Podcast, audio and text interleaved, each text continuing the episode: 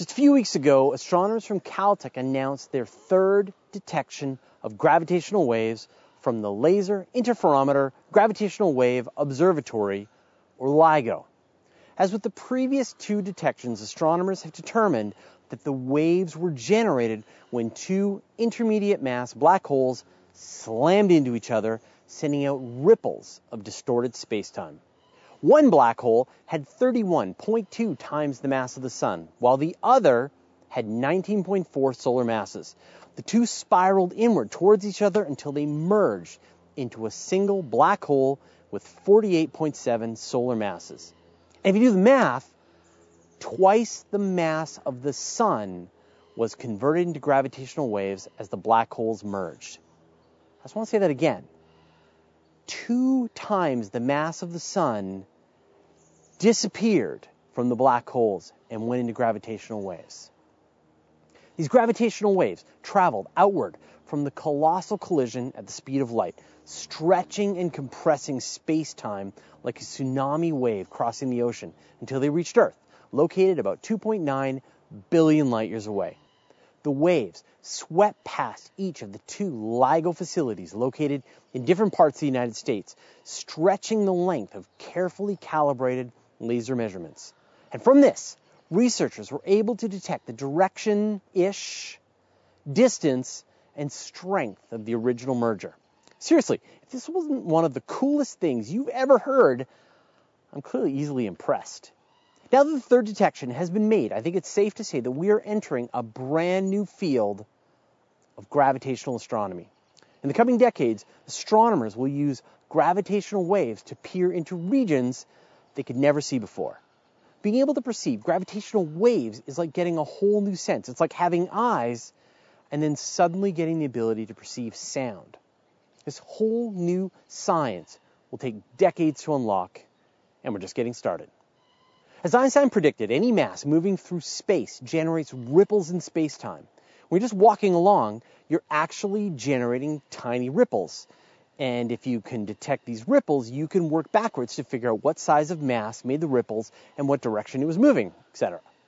Even in places that you couldn't see in any other way. Let me give you a couple of examples. Black holes obviously are the low-hanging fruit. When they're not actively feeding, they're completely invisible, only detectable by how they gravitationally attract objects or bend light from objects passing behind them. But seen in gravitational waves, they're like ships moving across the ocean, leaving ripples of distorted space-time behind them. With our current capabilities through LIGO, astronomers can only detect the most massive objects moving at a significant portion of the speed of light. A regular black hole merger doesn't do the trick. There's not enough mass.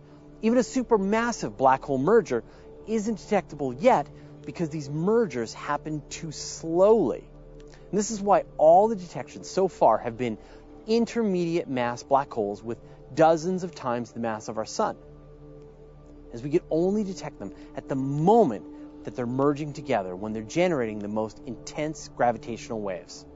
If we can boost the sensitivity of our gravitational wave detectors, we should be able to spot mergers of less and more massive black holes.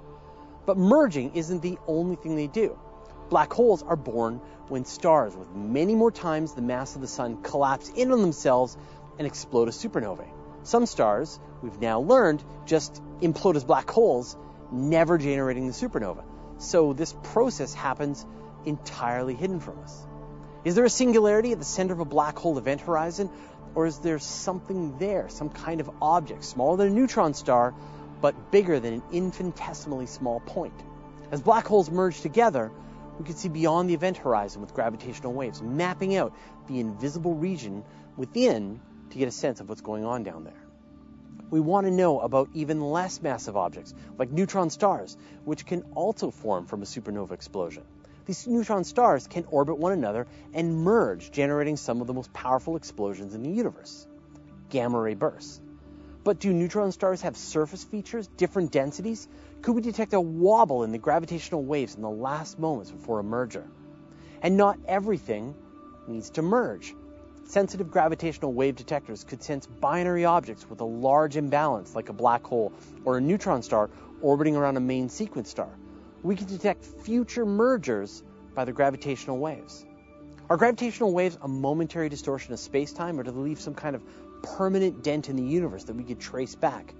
Will we see echoes of gravity from gravitational waves reflecting and refracting through the fabric of the cosmos? Perhaps the greatest challenge will be using gravitational waves to see beyond the cosmic microwave background radiation. This region shows us the universe 380,000 years after the Big Bang, when everything was cool enough for light to move freely through the universe. But there was mass there before that moment, moving, merging mass that would have generated gravitational waves. As we explained in a previous episode, astronomers are working to find the imprint of these gravitational waves on the cosmic microwave background, like an echo or a shadow. Perhaps there's a deeper cosmic gravitational background radiation out there, one which will let us see right to the beginning of time, just moments after the Big Bang.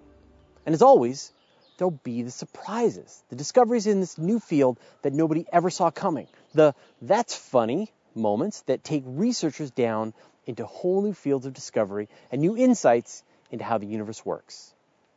In a moment, I'm going to talk about new missions and experiments that will continue our first tentative steps into the world of gravitational astronomy. But first, I'd like to thank Donald Jackson, Michael Cozart, Freeman Pascal, and the rest of our 737 patrons for their generous support. If you know what we're doing and you want to help out, head over to patreon.com slash universe today. The LIGO project was begun back in 1994, and the first iteration operated from 2002 to 2012 without a single gravitational wave detection. It was clear that the facility wasn't sensitive enough, so researchers went back and made massive improvements. In 2008, they started improving the facility, and in 2015, advanced LIGO came online with much more sensitivity and the increased capabilities. Advanced LIGO made its first discovery in 2016, and now two more discoveries have been added. LIGO can currently only detect the general hemisphere of the sky where a gravitational wave was emitted. And so LIGO's next improvement will be to add another facility in India called INDIGO.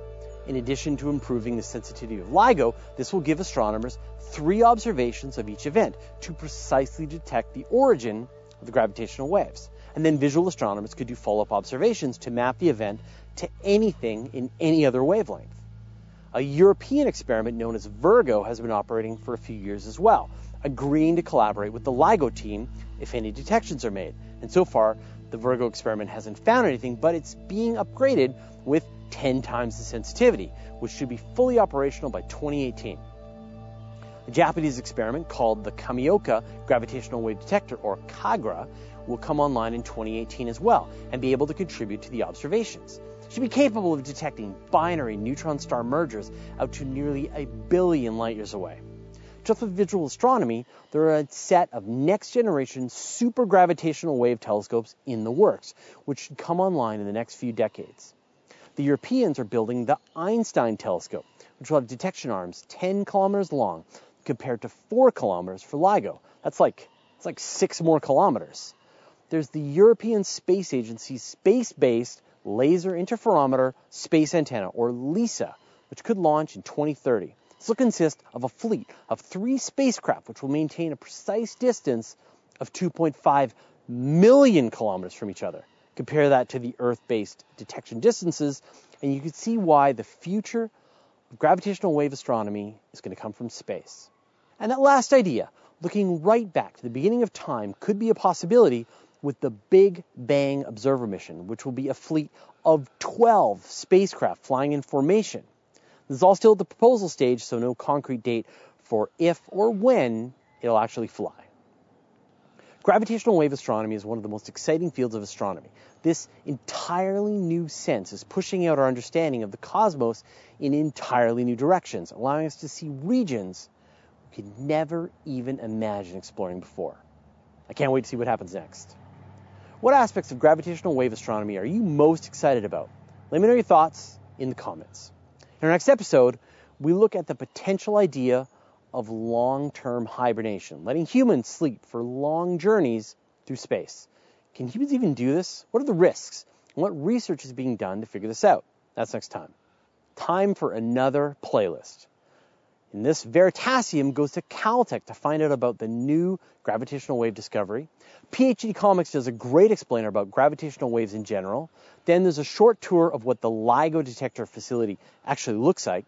PBS Spacetime talks about the first detection of gravitational waves. And then if you want to go deeper, a public lecture about gravitational waves. It was clear that. Can we go back? I just see you just like, oh.